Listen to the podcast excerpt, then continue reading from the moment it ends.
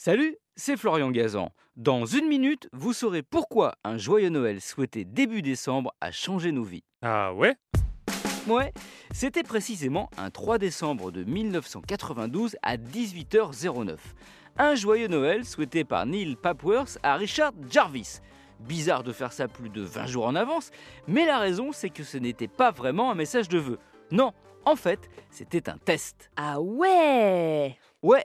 Neil Papworth était un jeune ingénieur anglais qui bossait pour Vodafone, opérateur de téléphone mobile. Et ce joyeux Noël, tapé sur son ordinateur, il l'a envoyé direction le téléphone de son collègue Richard Jarvis, un Orbitel 90, modèle qui pesait alors 2 kilos. C'est comme si aujourd'hui vous aviez 10 iPhones dans la main en même temps.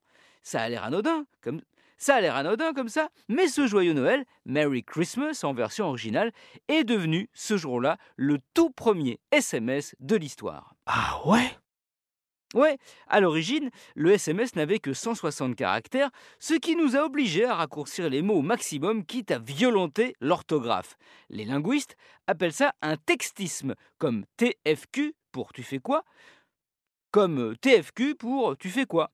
Aujourd'hui encore, même si le SMS subit de plein fouet la concurrence des messageries directes, comme WhatsApp, on en envoie quand même encore 30 milliards par an en France.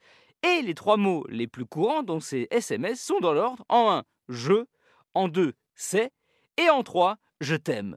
Quant au tout premier SMS, il a été vendu aux enchères l'an dernier sous forme de NFT, c'était au mois de décembre. 107 000 € reversés à l'Agence des Nations Unies pour les réfugiés, qui grâce à lui, on put passer ce qu'il y avait marqué dedans, un joyeux Noël.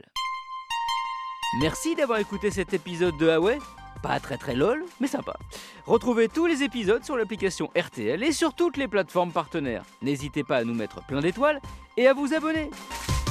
À très vite.